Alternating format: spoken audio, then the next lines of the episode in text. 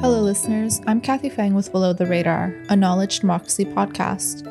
Below the Radar is recorded on the territories of the Musqueam, Squamish, and Tsleil-Waututh peoples. On this episode of Below the Radar, our host Am Johal is joined by TJ Demos, professor in the Department of the History of Art and Visual Culture at University of California, Santa Cruz, and director of its Center for Creative Ecologies. Together, they chat about TJ's book, Radical Futurisms Ecologies of Collapse, Chronopolitics, and Justice to Come. They also discuss the question of climate justice and visual culture and fossil fascism. Enjoy the episode.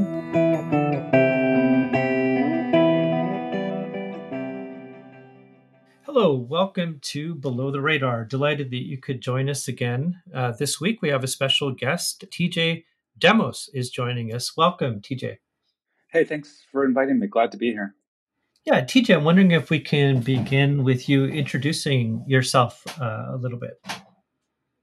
Sure. Um, I'm a professor uh, within the Department of Art History and Visual Culture at the University of California, Santa Cruz, on land that has been long claimed by the uh, Ohlone people, the Awaswas speaking Ohlone people, whose descendants, the Amah Mutsun, are currently struggling for sovereignty and uh, and land back and against extractive projects in the area. Um, my training is in art history, and I also have brought a strong political focus to my work. So I'll also uh, have some background as an activist and organizer, specifically with uh, DSA, the Democratic Socialists of America. So in some ways, you know, my my practice is multifaceted. It's uh, as a teacher, a professor, a researcher, but also as someone who engages in politics on the ground. Mm-hmm. So, TJ, as a as an art historian, cultural critic, political organizer, um, when did you first uh, start thinking and writing about ecology? That was around 2007 or 8. And I was uh, living in London at the time. I, I, lived and worked there for 10 years uh, between 2005 and 15. And I was, um, you know, like many people, becoming increasingly aware of the um, climate crisis that was developing in all sorts of ways. I had moved to London soon after Hurricane Katrina had happened in New Orleans. Um, and as many of us know who follow that, this was a, a major environmental disaster that also had strong social and political and, and, racial components to it in terms of how it unfolded, specifically and particularly in relationship to the African American community that was hugely impacted by the hurricane at the time. So I was, you know, thinking about this um, without it being a focus of my research for a while when I was invited to um, write something about it for an exhibition that was happening in London at the Barbican Gallery. And that became uh, the essay that I wrote on the politics of sustainability in relation to art and ecology, um, where I you know was interested in seizing that opportunity and and thinking about this term sustainability, which was, in my perspective, subject to all manner of greenwashing uh, where sustainability ultimately meant what I found in my research economic sustainability more than anything else. For instance, ecological sustainability. So that that was really the beginning of what became a long term and ongoing research project for me, um, an engagement with political ecology and thinking about how to push back ultimately on what I would call maybe like liberal green ecology and the dominance of green capitalism uh, that we're still uh, struggling with these days. Yeah, so uh, wondering if you can um, start with the, the decolonizing nature, contemporary art, and the politics of ecology, and uh, a little bit about the background and the project and what you were thinking through at the time decolonizing nature came out of that essay, The Politics of Sustainability, in, in some ways. And there's a revised version of, of that essay in the book. Um, but I, you know, in that essay, I trace, I offer a genealogy of this term um, and how it's developed and changed over the last few decades, both in ways that are conservative and liberal in their conceptual and practical frameworks, and also uh, ways that they've been radicalized in artistic and activist practices. And I wanted to develop that more. And I did so in that book, in part by grappling with other aspects of um, the environmental and climate crisis in terms of, for instance, relating it to the larger project of capitalism and its uh, blowback ecologically, as well as connecting it to different kinds of conflicts and contradictions within society and politics more broadly. For instance, uh, migration or climate refugee conditions, extractivism within different areas from India to Latin America, and um, and other ways of conceiving of ecology within uh, emerging discursive practices, uh, specifically within new materialism and speculative realism, these sorts of developments, which I wanted to think about again, putting some political pressure on these terms uh, to contest ultimately the formation, the growing formation of ecology within a green capitalist framework. So um, that was, you know, that was a big part of the book, as well as expanding beyond uh, the Euro-American focus of much environmentalism, especially as it entered into the contemporary art world, or at least that was my perspective at the time. It was, you know, beginning ecology was beginning to trend in many ways in contemporary art. It still is and was largely focused within the European context, uh, within particularly exhibitions, biennials, as con- you know, thematic focuses of major shows, and more broadly within curatorial projects, as well as in the states. But not much attention had been granted or given to developments uh, theoretically and also artistically and politically within areas outside of that context. So I was um, decolonizing nature offered a, a, container to for me to to read to do some research in different areas of the world and try to think about broader conditions of radicalizing ecology or decolonizing nature outside of that Euro-American context. Mm-hmm. Uh, you know, when you talk about the kind of um, ecological discourses not landing down politically, socially, artistically. Um, sometimes it really resonates with me. When I was doing my doctoral work, I was trying to bring Badiou's work into uh, ecology, and I was reading. You know, I've got on my shelf all these sort of uh, environmental ethics textbooks and stuff. That was all about the individual and deciding to recycle or not, and and um, finding it really um, lacking in terms of a political sensibility or an outside and um, I think maybe particularly in the world of, of, visual arts, there was kind of a desire of an outside that was a space that maybe allowed for circulation there that resonated with people. Yeah, I'm wondering in your project, the Against the Anthropocene, of course, we see this word uh, being thrown around, uh, a lot of critique of that term as well, but you did a, a frontal critique of it as well. And and wondering if you can speak about um, that project where you, you take a critical lens to the framing around the ecological crisis and you know how areas are being articulated and projects are being built um, out of that and also how uh, the field of visual culture and art um, takes these questions on. Yeah, the Anthropocene thesis was another node of trending ecological discourse in the teens and earlier, but especially the way it was taken up within the cultural sector and, and the arts during those years in the early teens. Um, and Latour was indeed part of this. I, I, felt like that was, you know, part of the motivation behind the book, which I thought of as the time as a kind of almost like a manifesto. I wanted to write something that was short, that was polemical, that made a, a strong or attempted to make a strong political intervention within the way that this terminological geological conception was unfolding.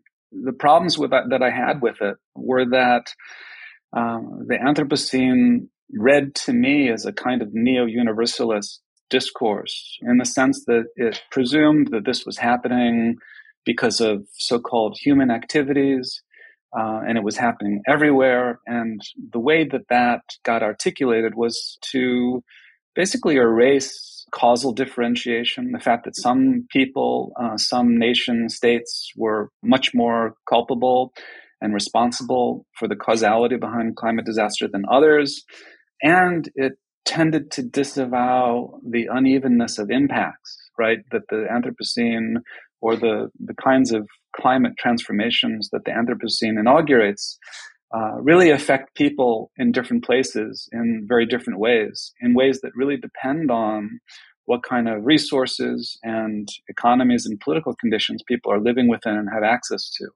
So, you know, by now it's it's pretty clear within political ecology and climate justice discussions that it's you know it's understood that climate disaster generally tends to affect the most vulnerable in, in ways that are the harshest, precisely because they have the least access to resources. It's what someone like Mike Davis would call an unnatural disaster. When something like Katrina unfolds, it's going to impact some people much more than others, depending on the convergence of race, class, and other social factors. So the Anthropocene as a thesis tended to disregard all of that in ways that I found really um, objectionable. And I wanted to offer a corrective or um, at least intervene and put some things on the table that would challenge some of these ideas, including the notion that if the Anthropocene provides an analysis of the problem, it also preempts certain approaches to solving it. And I found this also in the logic of the Anthropocene that it specifically, in a way that it describes the problem, ends up calling for and opening up the possibility for specifically techno-scientific solutions, specifically geoengineering and carbon capture. In other words, more green capitalism, which connects broadly to the, the argument of disaster capitalism of, of Naomi Klein and others uh, that this was kind of the perversity of, of climate breakdown, that even as it's happening, even as it's caused by capitalism, capitalism is setting up the conditions to profit from that disaster um, and worsen it in many ways. So I was attempting to, in this book, intervene in that logic and challenge it, as well as some of the figures at the time that seemed to be or were actually connected to these developments, like Latour, uh, who for some time actually supported the work of, for instance, the Breakthrough Institute. This is an eco modernist think tank in uh, California, in the Bay Area, that has long supported technological interventions as the prioritized ways of approaching climate disaster. So they've supported geoengineering, with which Latour uh, ultimately also uh, supported with some complex arguments. But I found, as is often the case with Latour, there's a, a disavowal of, of, you know, really concrete political challenges um, in his theorizations. For me, also, the Anthropocene possessed a com- an aesthetic uh, element in the way that it, uh, visual practitioners, including artists, but not only artists, we're using it as a, as a lens to configure visuality, often through the use of satellite imagery, new technologies of visuality that produced this, this view from nowhere that would look at the earth and analyze conditions of transforming environments. This is what, for instance, Donna Haraway, who's a colleague of mine, calls the God trick, that this production of a view from nowhere, uh, which has no situated basis in social conditions or political reality. So that was being mobilized to support the problematic ideological assumptions of the Anthropocene thesis. And you see this in, in the work of like photographers like uh, Edward Burtynsky and others that I ended up discussing in that book in order to challenge uh, the aestheticization of the Anthropocene as something that ultimately affirms human narcissism at the level of species being through visuality. Uh, so that was a, uh, something that I wanted to contend with. At the same time, trying to contribute argumentation for the support of alternative terms like, for instance, the racial capitalocene, which I find is much more politically enabling. It names the causality behind uh, climate breakdown really clearly, and it opens up political options in terms of how we address it in ways that don't artificially divide climate science from social science, but actually insists on thinking the two together uh, through, for instance, political ecology. So I'm, I'm thinking about it, this term, uh, racial capitalocene, Lots of people have written about elements of this term, from Jason Moore to Francoise Vergès. But I think that that's really a useful corrective to the Anthropocene thesis, even though I acknowledge at the same time, like the Anthropocene is not going away. This is going to be the term of choice that's broadly used. Uh, but more recently, I've been interested in ways that the Anthropocene thesis is being mobilized within a critical framework, for instance, I've been reading this, uh, the book of uh, Kohei Saito, Marx and the Anthropocene, towards an idea of degrowth communism, which I find really compelling in mobilizing the term Anthropocene critically within an anti capitalist framework in support of eco socialism, or, or rather what he uh, ultimately argues for, which is degrowth communism. Yeah, it, it seems that uh, some writers like Amitav Ghosh, um, some of his ideas align very strongly with that, even though he doesn't use the term um, himself. In your book, uh, Beyond the World's End, you you again tie together artistic and activist responses to existential environmental questions at stake. And near the the beginning of the book, you're right. We're entering the end game, the terminal point of democracy, of liberalism, of capitalism, of the cool planet, of the Anthropocene, of the end of the world as we know it. Um, pretty bleak setup, but, but, but also correct in terms of the and having just gone through once again another summer of intense wildfires throughout the province of BC just a few years ago. Lytton burned down, and I'm from small town BC. My parents had to evacuate in 2017, and there's a great book, Fire Weather, out right now with John Vaillant, who's uh, based here in Vancouver around the Fort McMurray fires, but all of the um, implications of what's happening today. And in, in, in, our lifetime, things are going to get worse before they get better in, in many respects. And wondering if you can speak of building on, of course. And you also, so, you know, there's like these artistic and theoretical kind of movements like accelerationism that emerged, but it was almost like it was like a fad. It lasted like 18 months or 24 months, although it's still around. But um, yeah, I'm wondering if you can speak to this project beyond the, the world's end, which I have right in front of me. Yeah, you know, contending with that that experience, that sense of bleakness, really is a, a an important part of of what drives my work, uh, as well as the commitment not to surrender to it. Uh, and that's no easy thing, as you're pointing out. Like I, I being based in Santa Cruz, we're in a, um, a fire vulnerable area, um, and have have experienced wildfire risk and threats that have displaced people, led to deaths, um, all sorts of really awful stuff in, in recent years, and, and we know that will likely get worse in, in the near future.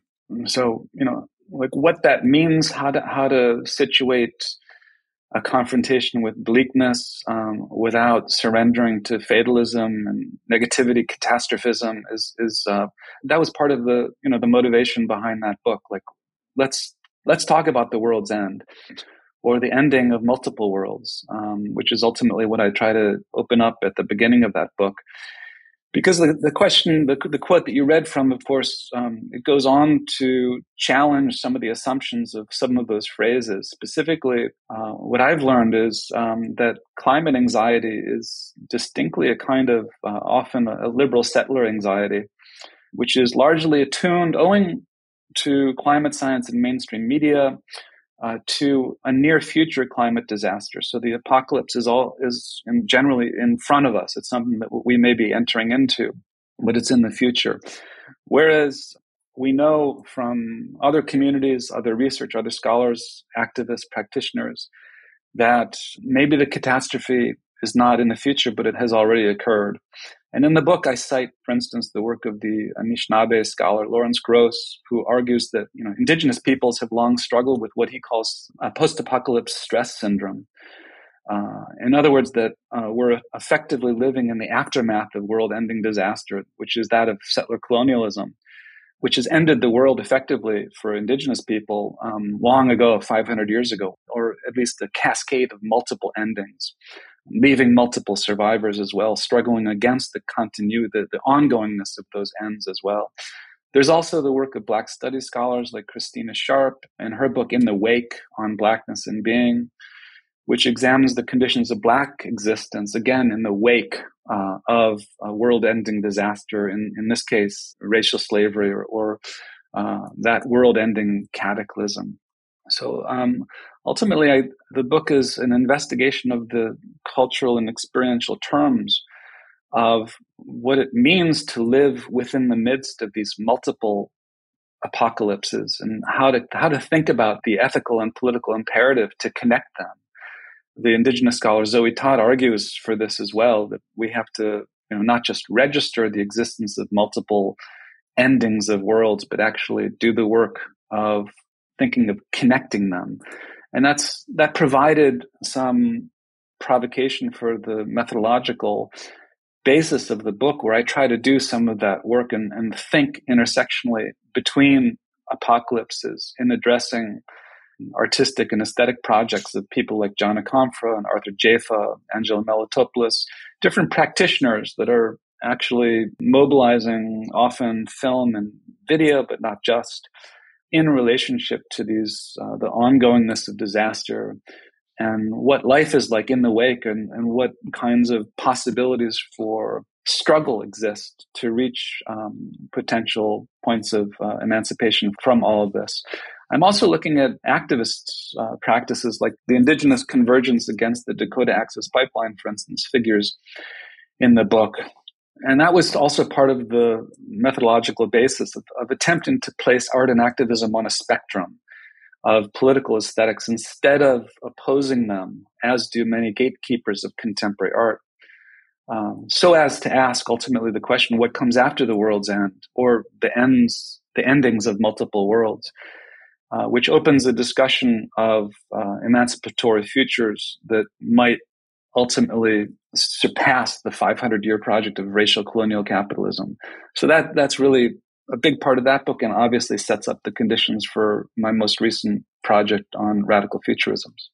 Yeah, which I, I just wanted to say I really enjoyed reading. I thought it was really on point from uh, Sternberg uh, Press, Radical Futurisms, Ecologies of Collapse, Chronopolitics, and the Justice to Come. And you lay out um, through visual culture and social justice movements, the, the questions that come after the many end of world narratives we have um, before us. But wondering if you can maybe define or speak a little bit to, um, before we speak about the book, the term chronopolitics and what you mean by justice to come. Sure. Um, chronopolitics is a term that refers to the time of politics, right? Chronos, it brings chronos and politics together. So there's the time of politics as well as the politics of time. And in terms of that, I, what I'm referring to is, you know, the time of politics within dominant political experience is such that within representative or, or, so-called representative democracy within liberal capitalism, we're called on to be political a few times every few years when it comes to, say, voting. That's the dominant experience. Many people even opt out of that. So, in other words, our relation to the political is strongly restricted according to this kind of temporal configuration. And chronopolitics then would challenge that uh, that limitation and insist on opening up the temporality of politics to, for instance, the way we organize conditions of everyday life.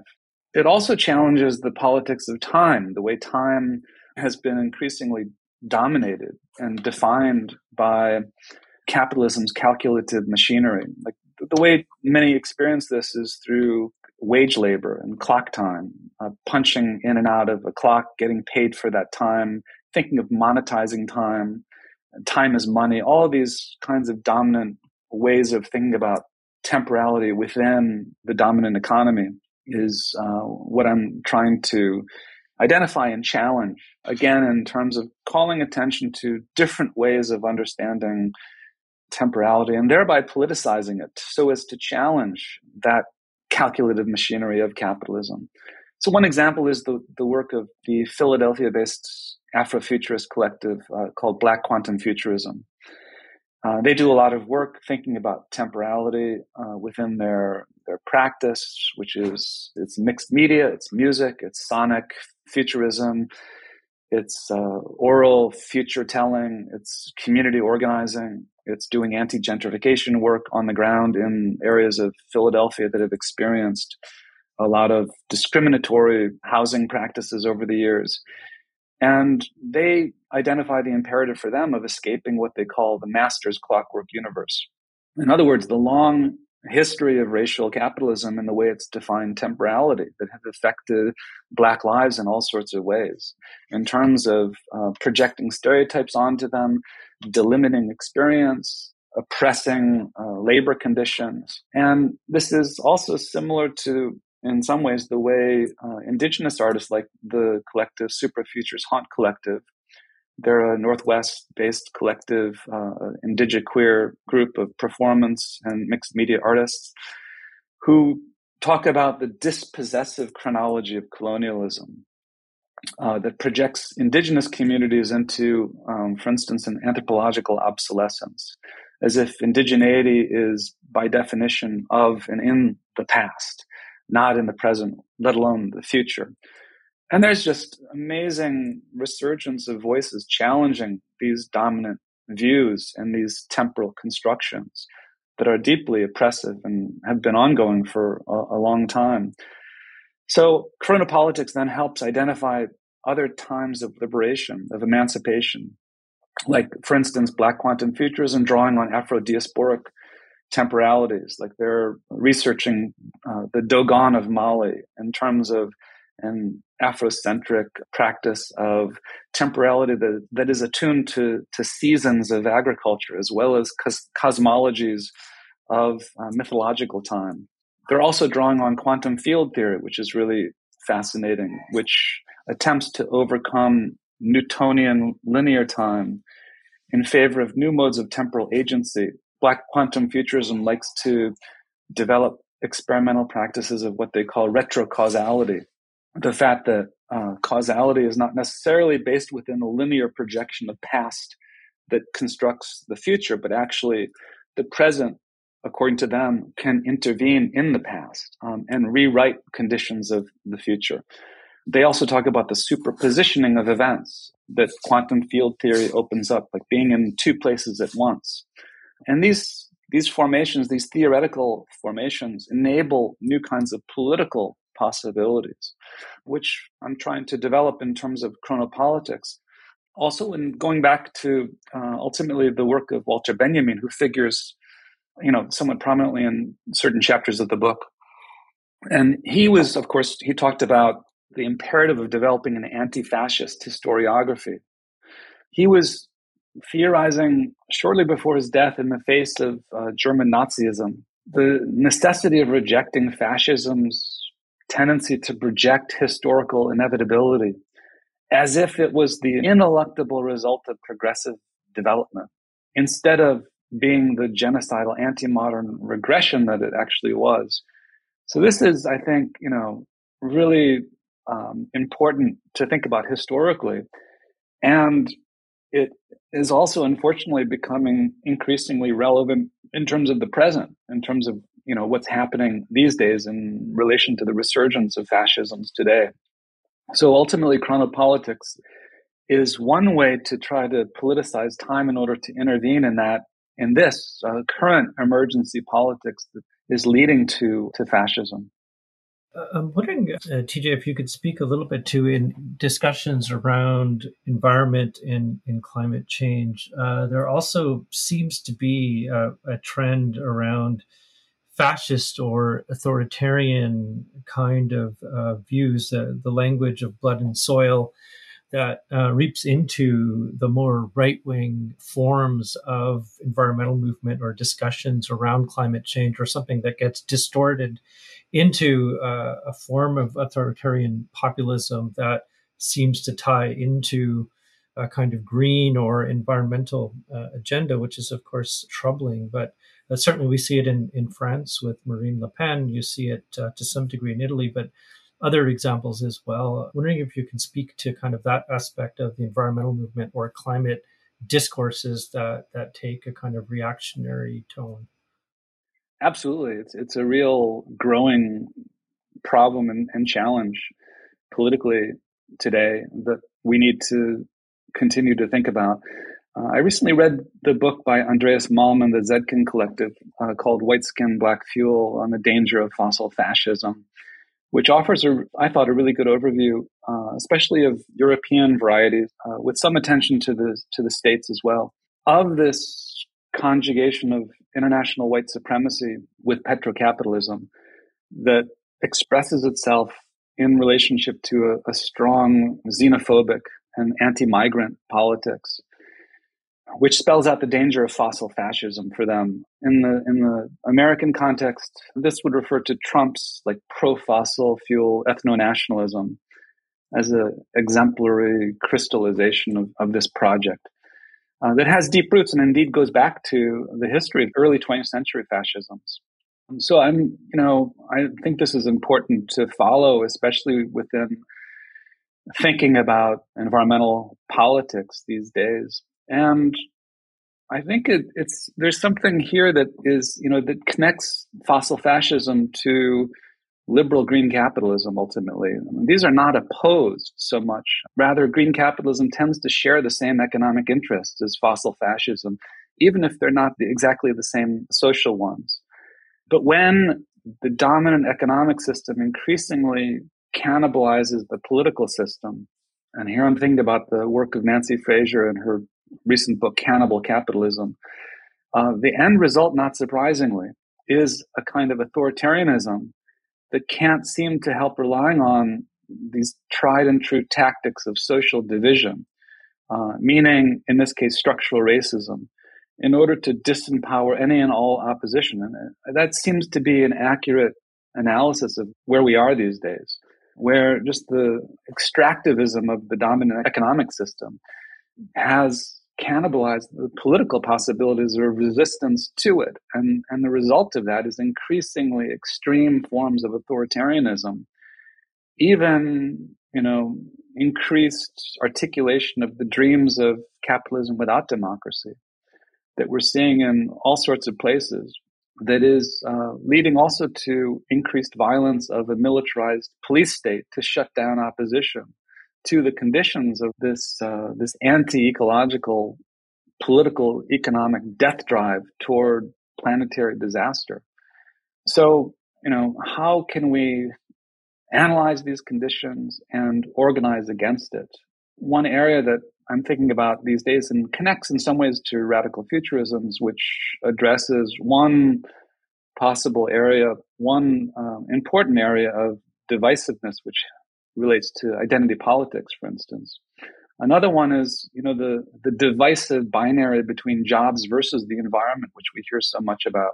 That's a major obstacle to, to a climate justice organizing um, that would bring, that would insist on bringing labor and ecology together in order to form a majoritarian anti-capitalist opposition. And so that's something that I'm thinking about. Others are posing the, the stakes of that struggle, like Matt Huber's recent book, Climate Change as Class Struggle. Ultimately, this is, you know, this is shaping up to be the major one, you know, a major site of, uh, of struggle today against ecofascism, ultimately.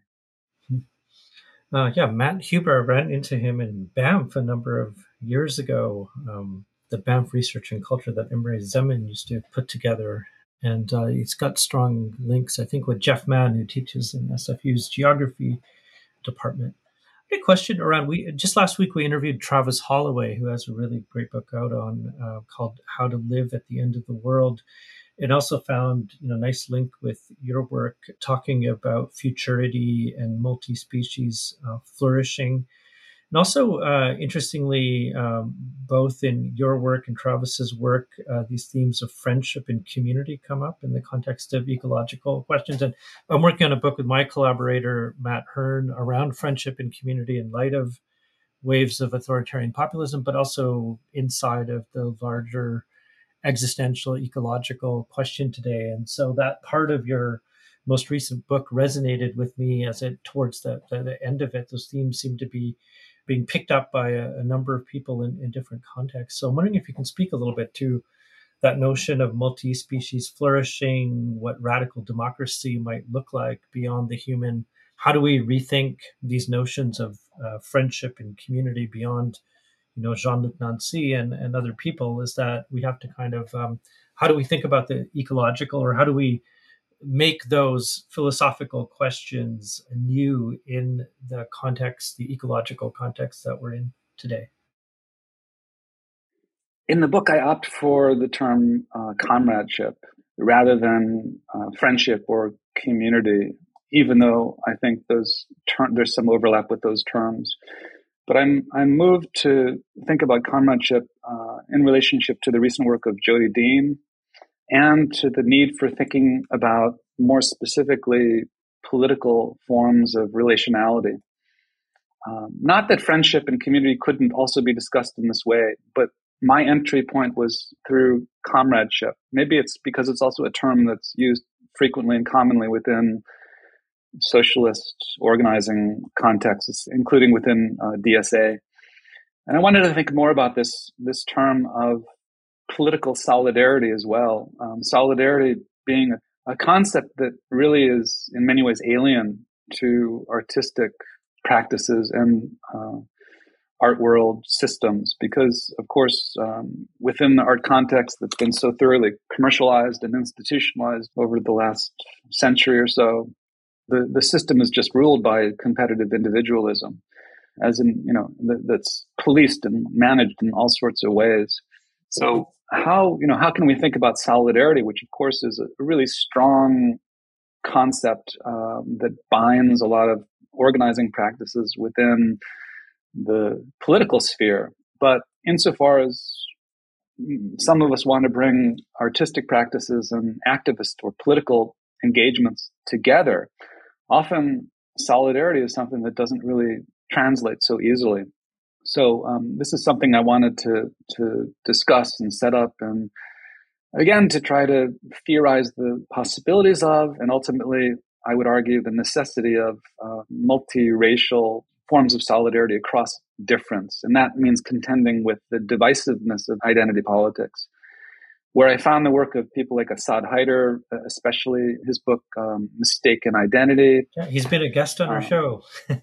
all right, great. He's also uh, did his PhD at UCSD and here in Santa Cruz, um, and worked with Max Tomba, who's in the History of Consciousness program, and wrote a, um, an important book called "Insurgent Universality," which Asad draws on and I end up drawing on as well because I find it really enabling in terms of theorizing conditions of a universality that is not the same as the dangerous um, universalism that, that hides a hidden, often you know, European white particular, particularity within it.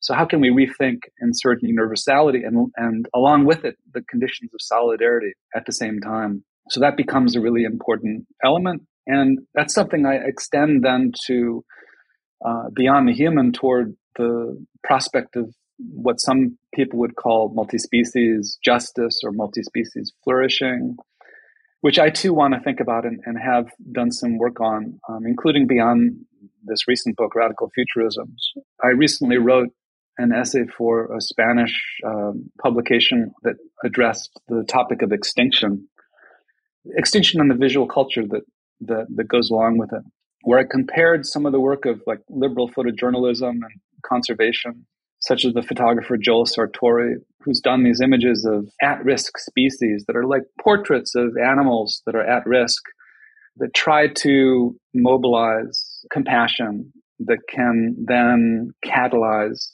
politicization in order to challenge the extinction crisis, but remains, according at least according to my reading, very much within a liberal framework of uh, generating guilt, demanding compassion, but not really offering any concrete steps to how to challenge the ultimate elephant in the room, which is, you know, the dominant economic system that's not only is providing the conditions of the mass species extinction crisis that we're living through right now, but also is the very system that this photographer Joel Sartore is relying on to fund his practice. So, it, you know, liberalism is filled with all these contradictions. Against this, I posed the, the work of the Dutch artist Jonas Staal and the British academic Radha D'Souza and their project called the Court for Intergenerational Climate Crimes, which was a like a multi-day public tribunal that placed extractive and fossil capitalist corporations and states on trial for driving climate breakdown and the extinction crisis. And within this, this context, they refer to, to extinct animals as comrades. And they, part of the set design for this project was these um, signs that were uh, held up with images of, of different animals that have gone extinct with the word comrade in different languages written on them. So it's that's just a small part of this testimony driven project that would, but was using the language of political solidarity across species. which I found really uh, provocative and compelling in terms of offering a, an opportunity to think about these kinds of speculative possibilities of theorizing relationality according to this political form of solidarity. What does it mean to have solidarity with extinct species? Um, so I deal with that in the essay and ultimately come around to suggesting that maybe we should could be thinking about extinction as a form of a strike, as a, a labor withdrawal from world systems uh, against this deadly exploitation and environmental destruction. And this is a kind of um, proposal that I have because ultimately, you know, the idea of multi-species flourishing is more of a climate justice demand than uh, an accurate reading of current circumstances. Really, we're headed in exactly the opposite direction of multi-species flourishing, where we're headed toward multi-species extinction. So if we rethink extinction as a strike, that may risk a kind of anthropomorphism. In other words, turning animals into striking workers. But that itself may work against a larger anthropocentrism, which I'm interested in. Uh, and points toward what I think is a necessary reconciliation of labor and environmentalism for an effective struggle for life. And, you know, the work of Jonas Staal and Radha de may not get us very far practically in relationship to that, but it's a small step. I think that offers some really helpful speculative ways of rethinking conditions of comradeship in relationship to multi-species being and relationality and you know this is something that art offers is, is these uh, areas of, of speculative fabulation that can enable in the best case modes of uh, political engagement mm-hmm. yeah and certainly um, around what you were talking about earlier around solidarity Astra Taylor is writing a lot around that uh, Brian Massumi continues to write and think about the, the more than human and uh, many others as well. I'm wondering if you can speak a little bit to you know projects either you have uh, that you're currently working on now or that you hope to get to in the in the future. Uh, what are you thinking about today in terms of um, where your work is taking you? Well, after writing a book like Radical Futurisms, which ultimately is you know is is very hopeful, or maybe you know, to invoke the term of, of Yarimar Bonilla, um, maybe it's it's uh, pessimistically optimistic. There's, you know, I have a little bit of a sense that it's it's too positive, and I want to I want to keep thinking about, and I think it's important to, to do so to think about like what is if we if we can identify horizons of emancipation, which for me would not would necessarily be an anti-capitalist horizon that that supersedes the conditions of racial and colonial capitalism. What is what's keeping us from getting there? Obviously, there's organizing challenges, there's problems on the left, there's all sorts of stuff, but ultimately, there are real oppressive forces that are preventing organization, that are preventing political transition, that's preventing the, the real material challenging of the system of fossil capitalism, fossil fascism. So I'm, I'm wanting to think about the conditions of the administration of racial colonial capitalism. Ultimately, this has to do with policing.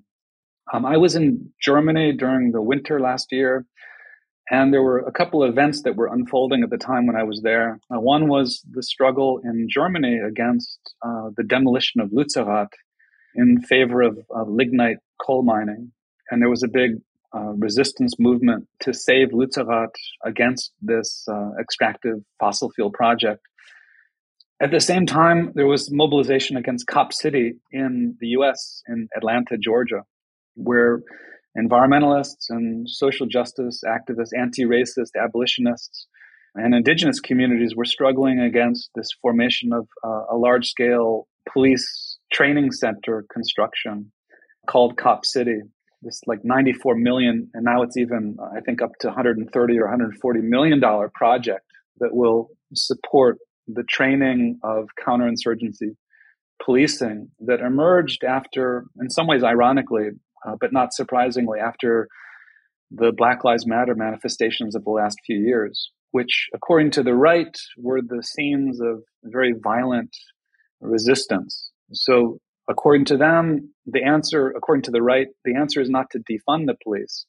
Rather, it's to train the police even more, which means you know, directing more and more resources toward policing. So this this formation of Cop City, the resistance is definitely inspiring and hugely important, but it also is, um, I think, deeply symptomatic of what's happening these days in relationship to fossil fascism. That is the conjuncture of police militarization, of counterinsurgency training, of racialized environmental injustice, of forest and ecological destruction, of using lawfare and the weaponization of terrorism, charges against nonviolent protesters.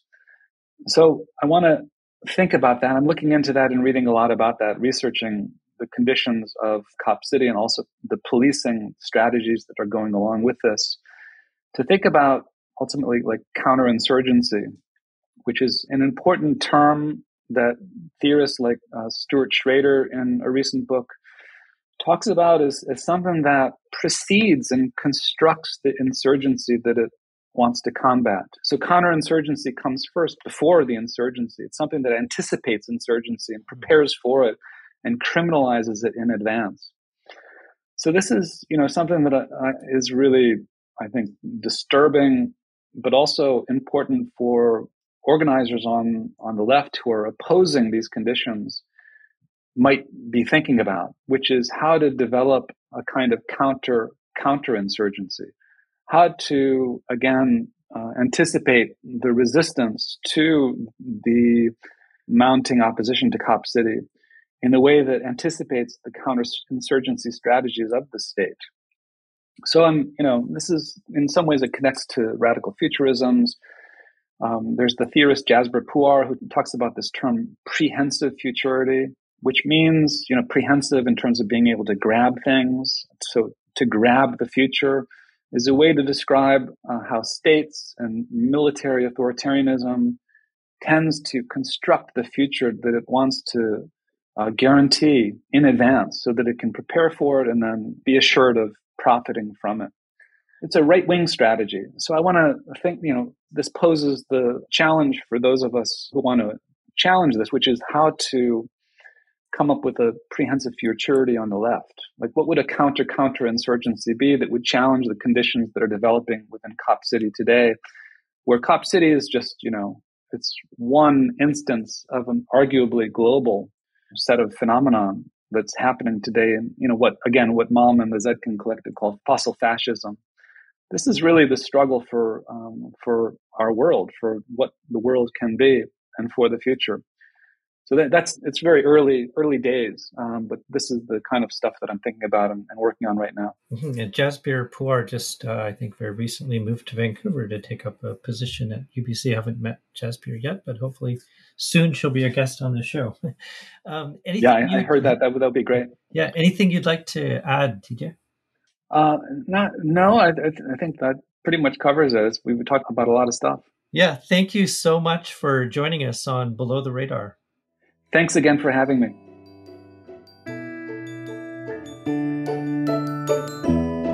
Below the Radar is a knowledge democracy podcast created by SFU's Vancity Office of Community Engagement. Thanks for listening to our conversation with TJ Demos. You can learn more about his book, Radical Futurisms, and some of his other works in the show notes below. If you would like to support our podcast, you can donate at the link in the description below. Your generous donation will help support the podcast's activities and associated public events with SFU's Vancity Office of Community Engagement. Thanks again for listening, and we'll catch you next time on Below the Radar.